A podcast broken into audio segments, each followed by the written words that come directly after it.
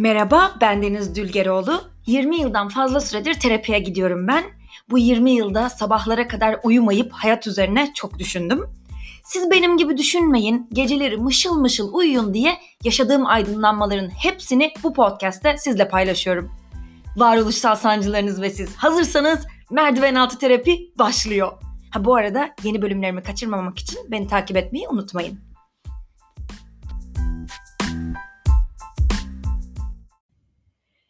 Merhaba, Merdiven Altı Terapi'nin 23. bölümüne hoş geldiniz.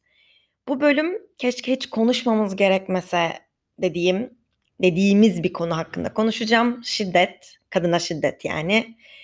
Ülkede haberi kalmayan yoktur herhalde. 16 Temmuz tarihinde Muğla'nın Akyaka ilçesinde kaybolan Pınar Gültekin'in cansız bedeni ormanlık alanda bir varilin içerisinde toprağa gömülü halde bulundu. Cemal Metin Avcı isimli bir katilin bir şekilde hayatına girmesi sonucunda bu katil tarafından öldürülmüş Pınar. Yılbaşı ışıklarının hani bir tanesi patlayınca tüm lamba söner ya. Pınar Gültekin bir erkek cinayetine kurban gittiği için bu ülkenin tüm kadınlarına ben inanıyorum ki aynısı oldu. Aramızdan biri gitti ve hepimizin ışığı söndü. Ülke karanlığa boğuldu. Ben bunu hissediyorum. Pınar'ı şahsen tanımıyorum ama nasıl bu podcast'i dinleyenler hep bana diyor hani Deniz seni tanıyormuşum gibi hissediyorum. Çünkü hikayelerimiz benziyor, korkularımız, sevinçlerimiz ve bunlar bizi zaman zaman belki bir kan bağından da öte daha derin bir bağla bağlıyor birbirimize. Ben de Pınar'ın Instagram'ını buldum ve o kadar tanıdık geldi ki bir videosunu gördüm. Denge tahtasının üzerinde durmakta çok iyiymiş. Millet çıplak ayakla bile duramazken üstünde o denge tahtasının Pınar topuklu ayakkabıyla dengede durmuş. Üstüne yetmemiş squat yapmış. Benim gibi gaza gelmeyi seven biri belli ki. Ben de ne zaman alkol alsam hemen plank yarışı yaparım arkadaşlarımla. Böyle kendim iyi yaptığımı, herkesi yeneceğimi göstermek için. Hepimiz gibi bol bol selfie koymuş. Sonra da çok paylaşım yaptığından e, endişe etmiş. Tamam demiş işte bu son yazmış bir tane fotosunun altına. Bazı fotoların altında e, şeyi gördüm karantinadan hepimiz gibi şikayet etmiş. Kendi içine dönmüş. Sağlıklı yemek yemeye başlamış ve bundan çok mutlu olmuş. Alkolü sigarayı hayatımdan çıkardım demiş. Birçok kadın yine anlayacaktır. Kısa saçlı kısa saçlı eski fotoğrafını paylaşıp yani saçımı yeniden kısa kestirme isteği çık aklımdan demiş. Biz bugün onu korkunç bir cinayetle canı alınan bir kadın olarak tanıyoruz. Ama daha bir hafta önce yani tıpkı bizimki gibi bir hayatı varmış. Kimse aa bu kız öldürülme riski taşıyor dikkatli olsun tehlike altında falan dememiş. Senin benim gibi gezip Instagram'a fotoğraf atıyormuş yani. Ama sosyal medyada tavsiyeler gelmeye başladı erkeklerden. Görmüşsünüzdür kızlar dikkat edin şu tip erkeklerden uzak durun diye.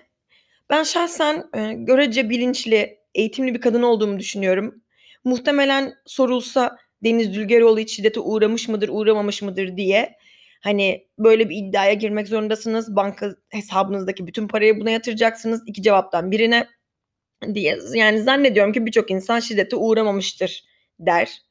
Yani demek ki ben anlayabiliyor olmalıyım bu erkek şiddet uygular diye en azından bu kadar eğitim almış, bu kadar hani görece bilinçli bir aileden gelen birisi olarak. Ama hiç de öyle olmadı. Ben şiddete uğradım. Çok çok çok eskiden hani Teoman'ın lafıyla henüz cennet plajı otopark olmamışken bir erkek arkadaşım vardı. Bana karşı bence son derece şefkat dolu, sevgi dolu biriydi. Beni ara sıra kıskanırdı. Bunu bir kadın olarak beni çekici bulduğu şeklinde okuduğum için bu kıskançlık benim hoşuma giderdi. Bir gece bir arkadaşımızın evinde tartışmaya başladık biz. Konu neydi, ne üzerine tartışıyorduk hiç hatırlamıyorum ama ben kendimi sokağa attım ve koşmaya başladım. Erkek arkadaşım peşimden çıkıp nereye gidiyorsun diye bağırdı. O peşime düşünce ben daha da panikledim ve iyice hızlandım. Ben hızlanınca o da hızlandı. Derken sonunda beni yakaladı ve saçlarımdan tuttu. Saçımdan tutup çekerek beni sarstı böyle. Çok korktum. Ve korktuğum anda kendimi çocuk gibi hissettim. Hemen özür diledim ve özür dileyince üstüne daha da fazla azar işittim. Bak dedi bana neler yaptırıyorsun, mutlu musun dedi. Yok hayır dedim özür dilerim bir daha yapmayacağım. Beni dönüştürdüğün insandan dedi nefret ediyorum. Daha da çok özür diledim ben böyle onu öyle korkunç bir insana dönüştürdüğüm için. Yani ne yaptım acaba hiç bugün hatırlamıyorum ama diyelim ki erkek arkadaşımı aldattım.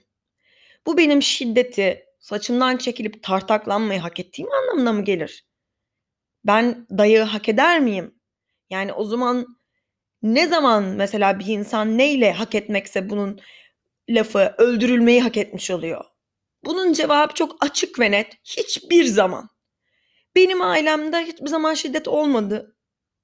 Yani sadece annem ve babam arasında da değil. Dedelerimle anneannem, babaannem arasında da her tartışmada kadın ve erkek eşitti. Hiçbir kadının korkuyla gözünü kıstığını görmedim ben. Hani o yaklaşan elden dolayı. Hatta kavgacı olan babaannem anlattığım işte o cenazesini horoz gibi kabarırdı böyle. Dedemin beynini didiklerdi böyle bık bık bık bık diye. Ama dedem de altta kalmazdı tabii o da ayrı. Hep birbirlerini yiyip bitirdiler ama hiçbir zaman bir tanesi diğerinin altında kalmadı. Ben de muhtemelen aileden şiddet görmediğim için yaşadığım o şiddet vakası benim için sonuncu oldu. Başıma tabii ki her an bir şey gelebilir elbette Orta Doğu'da yaşayan her kadın gibi ama şiddetin içinde büyümediğim için şiddete meyili gördüğümde zannediyorum garipsiyorum başka şiddetin içinde büyüyen bir kadına göre. Ama biliyorum ki tabii ki herkesin hikayesi böyle değil. Birçok çocuk bu topraklarda reklamcı lafıyla büyürken ebeveynleri tarafından şiddete maruz kalıyor ve sevgi anlayışımızın çocukken geliştiğini düşünecek olursak bunu normalleştiriyor ister istemez. Çünkü baban sana vurursa eğer ve sen suçlu hissedersen sonra baban seni tekrar affettiğinde o tekrar kabul edilmenin verdiği rahatlaması o kadar iyi gelir ki yani o da istemeden yaptı dersin. Ben de onu çok kızdırdım. Yoksa beni şimdi böyle güzel güzel saçımdan seven biri öyle vurur mu bana hak etmesem diye kendini ikna edersin. Ve senin için bu döngü zamanla sevgi olur. Sen sevgiyi bu zannedersin. İleride bir erkek sana bağırdığında, aşağıladığında, vurduğunda tanıdık gelir. Çünkü zaten baban da seni çocukken böyle sevmişti. Ne yapıyor demezsin. Yani zaten bu Orta Doğu ülkesinde kim, hangi kadın şiddetin kendisine yabancı olduğunu söyleyebilir? En basitinden TV dizilerinde romantize edilmiyor mu erkeklerin kadına attığı tokatlar? O tokat bize bu adam bu kadını o kadar seviyor ki kadını da kendisini de öldürür demiyor mu? Yani bunu izleyen insan. Bize böyle kodlanmıyor mu? Şarkılarda bir kadın seveceksin, onun gibi bırakıp gitmeyecek, saklayıp gömeceksin, kimseler sevemeyecek diyor Yamanga hani. Ya da Yasemin Morin Morin diyorum. Yasemin Mori diyor işte ya benimsin ya da ölüsün. Budur tek istediğim diyordu. Hatırlarsınız hepiniz. Duman dedi ki bu şehir adamı sever, bu şehir kadını da döver, bu şehir kanımızı emer diye bir İstanbul isimli şarkısı var benim lise boyunca barlarda bağırarak söylediğim. Biz bu şarkılarla büyüdük. Biz şiddeti romantize ettik. Etmeye de devam ediyoruz. Genç kızlar görüyorum Twitter'da erkek arkadaşlarının attığı o etiği giyersen seni öldürürüm yazdığı mesajların ekran görüntüsünü alıp Twitter'da gururla paylaşıyor. Beni çok seviyor diye. Kimse bu kızlardan şiddet dedektörü olmasını, böyle bir özellik geliştirmesini bekleyemez. Yani bir psikiyatristin, psikoloğun bile hastasını tanıması bazen yıllar alırken heyecanlı, aşık bir genç kızdan bir profesyonel gibi şiddet meyilli bir bireyi teşhis etmesini kimse bekleyemez. Elbette herkes şiddet meyilli bireylere karşı bilinçlensin ama bu işin sorumluluğu asla ve asla kadınlara yüklenemez. Cinayetten korunmak diye bir şey olamaz. Şiddete karşı tabii ki de yani gönül ister ki en iyi çözüm olarak toplum olarak değişelim kadın erkek rolleri eşitlensin. Herkes sevmeyi, sevebilmeyi öğrensin. Erkek de aynı şefkatle sevilsin, sevsin. Ama bu gece yani Orta Doğu'nun üzerinden sihirli bir değnek geçeceğini ben şahsen zannetmiyorum. O yüzden şu an için kabul edelim ki iş yasaya yani devlete kalıyor. Peki devletimiz ne yapıyor? Devletimiz İstanbul Sözleşmesi'ni reddetmeye hazırlanıyor. Kısa adıyla İstanbul Sözleşmesi, uzun adıyla kadınlara yönelik şiddet ve ev içi şiddetin önlenmesi ve bunlarla mücadeleye ilişkin Avrupa Konseyi Sözleşmesi diye geçen sözleşme. Bu sözleşmenin adını çoğumuz duyduk ama tahmin ediyorum ki uzun olduğu için vakit ayırıp okuyamadık. Dert değil. O yüzden ben şimdi sizi bu eziyetten kurtarıp ismi B ile başlayan bireye anlatır gibi anlatacağım. Bu sözleşmenin amacı ne? Bu sözleşme kadına yönelik şiddeti ve ev içi şiddeti yani hem dışarıda hem aile içinde hem önlemeye hem de bunlarla mücadele etmeye karşı hazırlanmış. Ciddi bir insan hakları ihlalini ele almak için yapılmış en geniş kapsamlı uluslararası sözleşme. Bu ne demek? Kadına yönelik şiddete karşı sıfır tolerans tanıyor. Hedefi bu ve kadınların güven içinde yaşayabilmesi için çok önemli bir adım. Sözleşmenin temel taşları şunlar. 1. Şiddetin önlenmesi. 2. Şiddet yaşandı mı? Mağdurların korunması. Yani o kadınların, çocukların, belki bazen kadınların dışındaki yaşlıların ya da nadir durumlarda erkeklerin. 3. Faillerin yargılanması. Yani öyle serbest serbest sokaklarda gezmemesi. Ayrıca toplumun her bir üyesinin özellikle ve özellikle erkeklerin ve erkek çocuklarının davranışlarını değiştirmesi için bugünkü bu gördüğümüz şiddete yol açan davranışlarını değiştirmesi için kalplerinde ve zihinlerinde değişiklik yapmaya amaçlıyor. Yani aslında bu kadınlar ve erkeklerin arasında daha fazla eşitliğin sağlanması için bir çağrı bu sözleşme. Çünkü hepimiz biliyoruz ki kadına yönelik şiddet toplumdaki kadın ve erkek eşitsizliğine dayanıyor. Ve bunu devam ettiren de bu anlayışsızlık ve inkar kültürü. Peki neden illa İstanbul Sözleşmesi diyoruz? Bu sözleşmelerin bazı çığır açan özellikleri var. Şimdi bunlardan bahsedeceğim size. Merak etmeyin kafanızı karıştırmadan. Sözleşme diyor ki kadına yönelik şiddet bu kadın kelimesinden bir kere diyor bunu bir çıkaralım bir insan hakları ihlali ve ayrımcılıktır. Yani bu bir insan haklarını ihlal eden bir durumdur şiddet diyor. Bu ne anlama geliyor? Eğer diyor bu tür bir şiddet gerçekleşirse ve devlet buna karşı yeterli tepkiyi vermezse tabi bilmiyorum hiç aklınızdan geçen böyle bir devlet var mı? Devleti diyor bundan sorumlu tutacağız. Yani eğer bu olayın bu şiddetin gerçekleşmesine izin veriyorsa, mahal yaratıyorsa, bu şiddeti önlemekte başarısız oluyorsa bu işin sorumlusu çalışıp iş gücüne katılmak isteyen, cinselliğinden keyif almak isteyen, eğlenmek isteyen, şort ya da mini etek giyip güzel görünmek isteyen kadın değil. Devlet diyor bunun sorumlusu. Sen tehlikeli erkekleri kadından uzak tutacaksın. Kadının kendi görevi değil yani diyor bu. Ve bu sözleşmeyle sorumluluk devletin oluyor. Peki sözleşme ile ilk kez uluslararası bir sözleşmede toplumsal cinsiyet tanımı yapılıyor. Bu ne demek toplumsal cinsiyet? Biyolojik cinsiyet bizim doğuştan sahip olduğumuz cinsiyet. Kadın ya da erkek olarak doğuyoruz biz. Ama bunun üzerine toplumsal cinsiyet gelişiyor. Çünkü toplum herhalde farkında olmayan yoktur. Bize kadın ve erkeklere belirli rol ve davranışlar atfediyor. Mesela sen diyor kadınsın devlet büyüklerimiz diyor ya bize iş gücüne katılma. Bu senin toplumsal cinsiyetin. Sen evde yemek yapacaksın. Erkeğe de diyor ki sen karın çalışmadığı için iki kişilik çalış. Hatta çocuk yap üç kişilik, dört kişilik, beş kişilik çalış.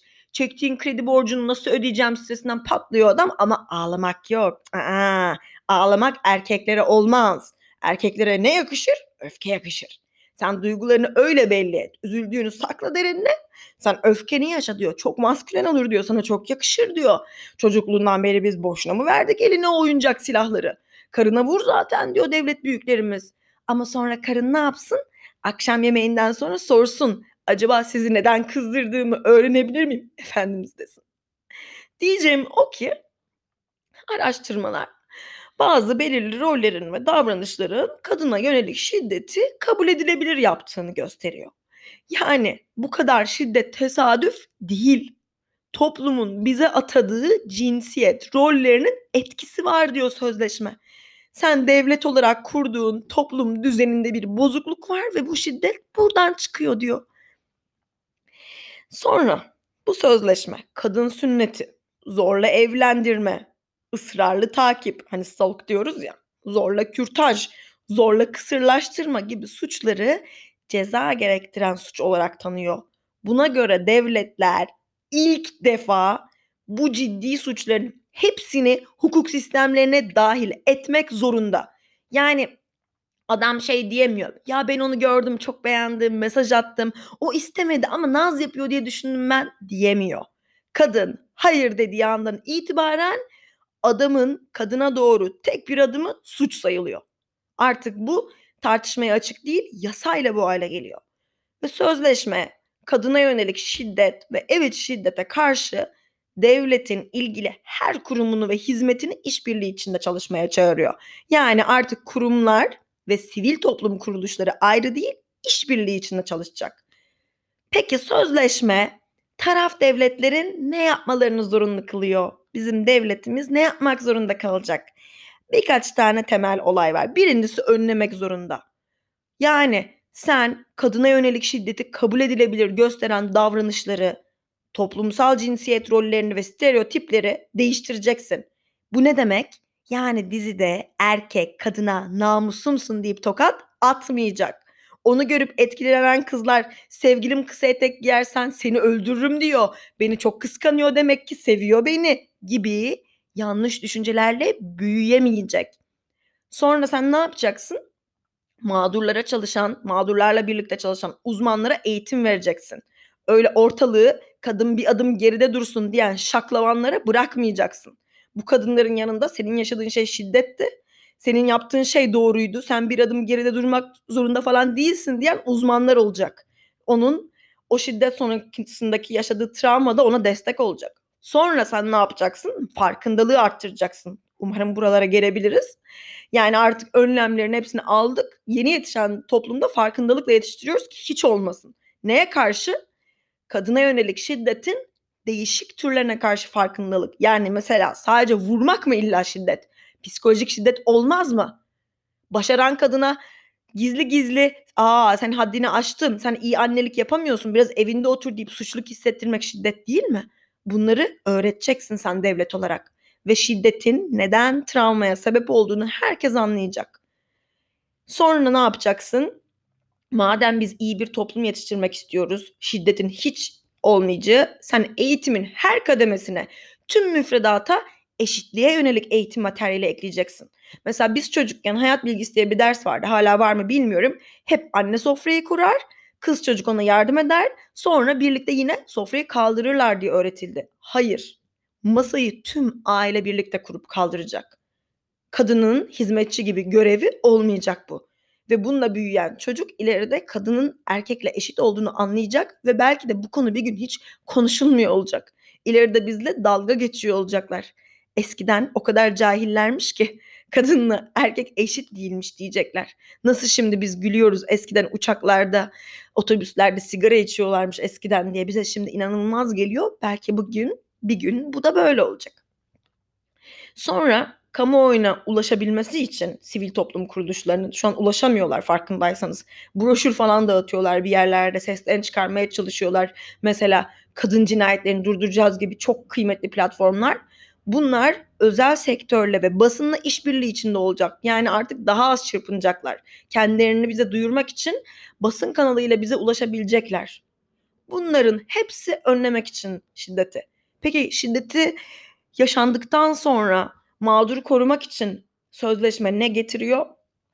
Az kaldı bu arada merak etmeyin. Biraz daha sabredin çünkü bu anlaşmanın ne olduğunu iyi bilirsek bunu bir yerlerde de daha içtenlikle savunuruz ve belki de gerçekten bunun yapılmasını sağlarız, reddedilmesini engelleriz ve belki bir hayatı kurtarabiliriz. O yüzden bunu öğrenmek çok önemli.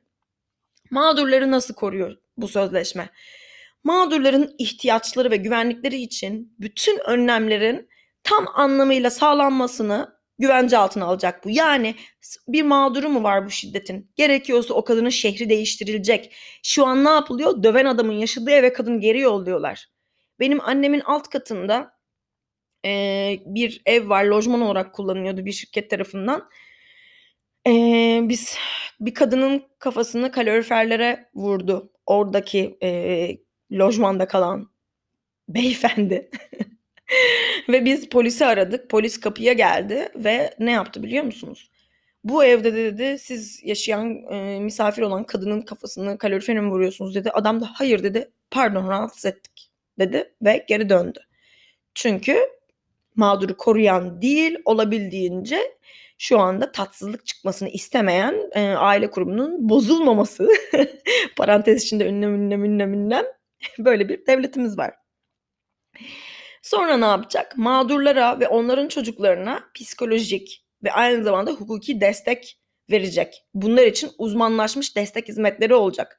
Ben çocukken şiddet olmamasına rağmen benim ailemde o yine de kavgaları görerek bir çocuk olarak e, o boşanma sırasında 10 yaşında bir çocuktum. Majör depresyon tanısı konulmuştu bana. Haftada iki kere terapiye gittim. Buna rağmen çok zor aştım ben bu boşanma hadisesini. Siz düşünün ki annesi babası tarafından şiddet gören bir çocuğun yaşadıklarını ya da babası annesini öldüren bir çocuğun yaşadıklarını. Yani şu an mesela Pınar Gültekin'in annesi kızı varile koymuş, gömülmüş. Destek almadan nasıl hayatta kalsın? Bu sözleşme diyor ki Pınar Gültekin'in annesine destek sağlayacaksın. Psikolojik destek ve hukuki destek. Hakkı da arasın diye. Ve diyor yeterli sayıda sığınma evi açacaksın ve günün her saati kullanılabilecek bir telefonla yardım hattı olacak. Korkmadan kadın o telefonu arayacak, imdat diyecek bana yardım edin. Ve devlet koşa koşa gelecek. Bu koruma kısmı. Bir de üçüncü olarak yargılama kısmı var.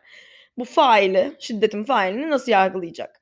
Birincisi kadına yönelik şiddetin suç olduğu ve uygun şekilde cezalandırıldığı güvence altına alınacak. Tartışılmayacak bu şiddet mi değil mi diye. Bu kesinlikle bu bu bu şiddettir kadına karşı denilecek. Sonra kültür, gelenek, din ya da sözde namus bahanesiyle herhangi bir şiddet eyleminin kabul edilmeyeceği garanti altına alacak. Yani kızımız evlenmeden cinsel ilişkiye girmiş diyemeyecek babası. Ben de o yüzden öldürdüm diyemeyecek. O yüzden vurdum dövdüm diyemeyecek. O kız cinsel ilişkiye girebilir. Onun bedeni. Sen hangi hakla onun bedenine dokunup canını alıyorsun asıl diyecek.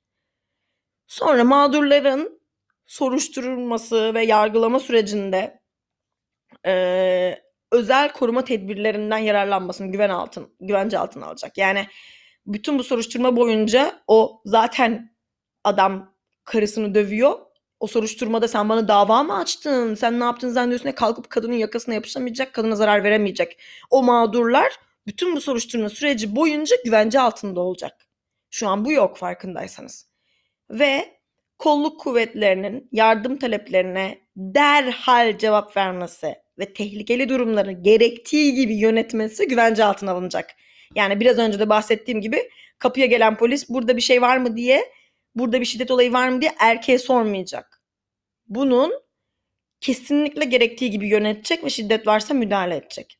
Geldik sözleşmenin sonuna. Sözleşme kimleri kapsıyor? Bu sözleşmede yaş, ırk, din, sosyal köken, mülteci statüsü ya da cinsel yönelim biliyorsunuz ülkemizde çok önemli bir tartışma konusu. Fark etmeksizin bütün kadınları ve kız çocuklarını kapsıyor. Yani o ateisti, o LGBTİ üyesiydi falan diye bir açıklama, itiraz kabul etmiyor. Ayrıca eğer şiddete uğradıysa aile içi şiddete erkekler işte ya da erkek çocukları ve yaşlılar gibi ev içi şiddetin tüm mağdurlarını kapsıyor. Peki nasıl denetlenecek? Son sorumuz da bu. Hemen kısaca söylüyorum. Sözleşmenin uygulanmasını denetlemek için bir mekanizma oluşturulacak, bir gözlem mekanizması. Onda iki önemli ayağı var.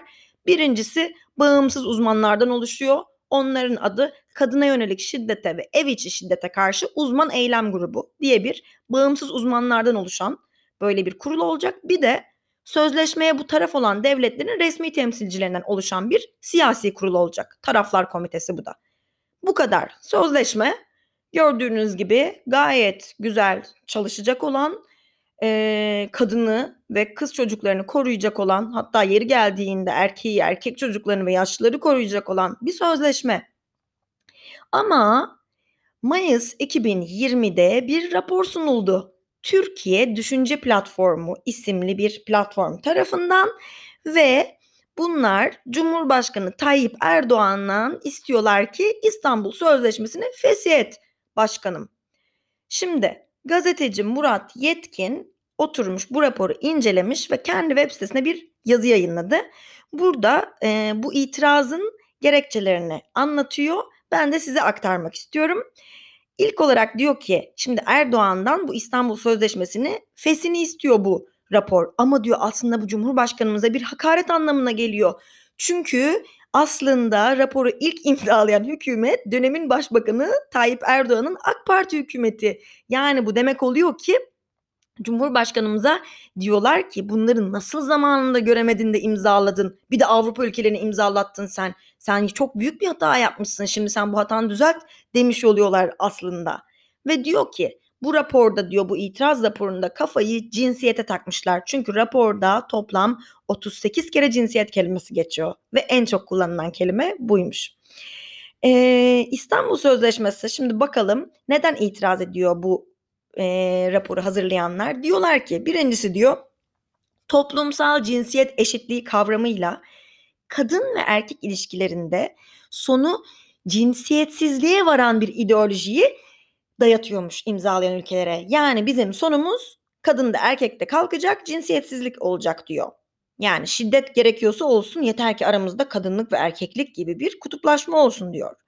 Sonra diyorlar ki kadınları daha maskülen, erkekleri ise daha feminen bir davranış şekline ittiriyor diyor bu sözleşme. Olur mu hiç böyle bir şey? Ve o yüzden de toplumumuzu cinsiyetsizleştirmeyi amaçlıyor. Cinsiyet algısını tamamen silmek istiyor diyormuş. Ve sözleşmenin kadın erkek eşitliğini sağlamaktan ziyade toplumun din, sosyal ve kültürel kodlarıyla oynamayı hedeflediğine inanılıyormuş bu ekip tarafından. Yani Netflix gibi bu İstanbul Sözleşmesi'nin de asıl gizli hedefi toplumumuzun bazı kodlarıyla oynamak, bizim ayarlarımızı bozmak. Ayarlarımız yoksa şu an çok iyi. Ve toplumsal cinsiyet kavramını yine cinsiyet diyor, alet ederek diyor, aile kurumunu zayıflatıyor diyor bu İstanbul Sözleşmesi. Mesela aile içi şiddet vakalarında belki diyor dağılacak aileyi huzura kavuşturacağız. Böyle uzlaşma imkanları var. Ama bu sözleşme diyor bunu reddediyor. Ve bizim toplumumuzun kültür, örf, töre, namus, edep kavramlarını diyor değersizleştiriyor. Biz ne güzel diyor namusunu bozan kadınları diyor dövüyoruz, vuruyoruz. Bunlar değersizleştiriliyor diyor. Bundan sonra şiddet kavramına giriyor ve işler iyice çığırından çıkıyor. Raporun imzacılarına göre töre cinayeti, namus cinayeti gibi kavramsallaştırmalar da sıkı durun. İyi niyetli olmaktan çok bu kavramlara isim vermek yani toplumu ayakta tutan değerlerini, itibarını azaltmaya yönelikmiş. Yani biz töre cinayetiyle, namus cinayetiyle ayakta duruyoruz biz bu kavramları böyle kötüleştirerek toplumumuzu ayakta tutan değerlerin itibarını azaltıyormuşuz. Bu sözleşme nereden çıkarıyor böyle töre cinayeti gibi lafları? Aa çok ayıp. Gerçekten şimdi ben de destek vermeye başlayacağım. Aile içi şiddet yerine ev içi şiddet diyor diyor bu. O yüzden de ne demek bu? Yani aile olmayan evler de var. Bu sözleşme diyor bunları destekliyor. Yani bu ne demek? Evlilik, veya akrabalık ilişkileri dışında diyor partner, sevgili, böyle diyor birlikte yaşayan insanlar var aynı evlerde. Farklı cinsel eğilimleri olanlar var diyor. E bunları da diyor koruma alanına almaya çalışıyor. Biz bunları koruyamayız diyor. Yani bunları nasıl devlete emanet edebilir bu insanlar canlarını? Bizim devletimiz sadece bir evlilik sonucu aynı evde yaşayan insanları korur. İnsan hakları sadece aile oluşturan insanlar için geçerlidir bu insanlar nasıl insan hakları talep edebilirler devletimizden diyor ve itiraz ediyor haklı olarak bu ekip. Ve son olarak da her türlü cinsel sapma hareketini ve cinsel yönelim kavramını meşrulaştırıyormuş. Arkadaşlar bu sözleşme o yüzden bizi ahlaki ve toplumsal yapımızdan muaf kılıyormuş. Haklı olarak buna da itiraz etmiş bu ekip ve diyorlar ki sevgili Cumhurbaşkanımız Tayyip Erdoğan lütfen e, bunu zamanında bir hata yapmış ve acilen bu hatasından dönsün. E, yani bu ekip ne düşünüyor bilmiyorum ama sanırım siz anlamışsınızdır ki bu ülkede kadını ve kız çocuklarını koruyabilecek olan tek şey İstanbul Sözleşmesi. Akıl sağlığı yerinde olan tüm kadın, erkek, cinsiyet bağımsız insan herkes buna desteğini sonuna kadar vermeli. Eee, bu bölüm biraz ağır, yani dinleyenler için de ağır olmuştur diye tahmin ediyorum. Sesim titrediği için özür dilerim ama ben bu, yani, bu ülkenin bu durumda olmasından çok ağır bir üzüntü duyuyorum. Yani, kendim hayatta olduğum için, şanslı olduğum için kendimi kötü hissediyorum çoğunlukla ve bunun çözümünün benim suçlu hissetmem değil, başka kadınları korumak için elimden gelen desteği vermek olduğuna inanıyorum. O yüzden lütfen İstanbul Sözleşmesi'ni adınız, soyadınız, TC kimlik numaranız gibi bence bilin. O kadar zor değil ve her yerde savunun. Daha da basit bir dille, benim anlattığımdan daha basit bir dille siz etrafınızdakilere anlatın. Son olarak da, hani, birazcık daha insancılık yapayım dedim. Hep kadınlardan konuştuk. 2 sene önce Facebook'a bir yazı yazmışım tüm erkeklere diye. Onu okuyacağım. Kapanışı böyle yapayım dedim. Tüm erkeklere. Kimse demedi ki kadınların erkeklerle aynı olduğunu. Ben hiçbir erkekle aynı değilim. Sakallarım yok, pipim de. Ne kadar spora gitsem, her gün ciğerlerimi yırtarcasına koşsam da antrenmansız bir erkek sadece anatomisi sayesinde beni geçebilir bir yarışta. Ama ben zaten yarışmıyorum sizinle. Babam küçük yaşta her yarışı kazanmam için eğitmişti beni. 5 yaşındayken okuma yazma öğrendiğim için anaokulundan alınıp ilkokula verildim. Ailemden ayrılmak istemediğim halde 10 yaşımdayken yatılı okula yollandım. Hep tiyatrocu olmanın hayalini kurarken para kazanayım diye diş hekimliğine gönderildim. Düz diş hekimliği beğenilmedi, uzmanlık yapıp herkese fark atmak gerekti. Kendimi yeterli hissetmek için rozet peşinde koştum yıllarca. Nice sonra harika bir kadın olan terapistim, mutlu olmak için insanları geride bırakmak zorunda olmadığımı fark ettirdi bana. Hızlı giden bir tren nasıl ani bir frenle duramazsa ve zamana ihtiyacı varsa yavaşlamak için benim de yıllarımı aldı birinci olma tutkumdan, sadece başardığım için sevilebileceğim inancımdan vazgeçmek. Yarış pistinde ki koşuyu bırakıp kendi yolundan yürümeye başlamanın kaybetmek değil, kazanmak olduğunu zor öğreniyor beynim. Ama öğreniyor. Ben öğreniyorsam sen neden öğrenemeyesin? Kendini yeterli hissetmek için bir kadından daha iyi olduğunu düşünmene mi gerek var? Ondan daha zeki, daha güçlü, daha çok eşli, daha lider olmak mı zorundasın? Kim inandırdı seni tüm bunlara?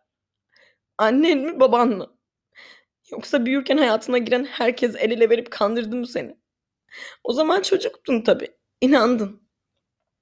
Ama şimdi büyüdün ve tüm bunları yeniden düşünebilirsin. Eminim ki harika bir erkeksin ve bunu ispatlamak için kimseden daha iyi olmak zorunda değilsin. Kendine aynada uzun uzun, güzel güzel bak. Küçükken annenin yatak odasındaki tuvalet masasının aynasında baktığın gibi bak. Öyle yaparsan sen de kendini seversin. Ve kendini seversen biliyorum ki gün gelir beni de seversin. Kadın ve erkeğin eşit olduğu güzel günler dileğiyle kapatıyorum bu bölümü. Bir sonraki bölümde görüşmek üzere. Güle güle.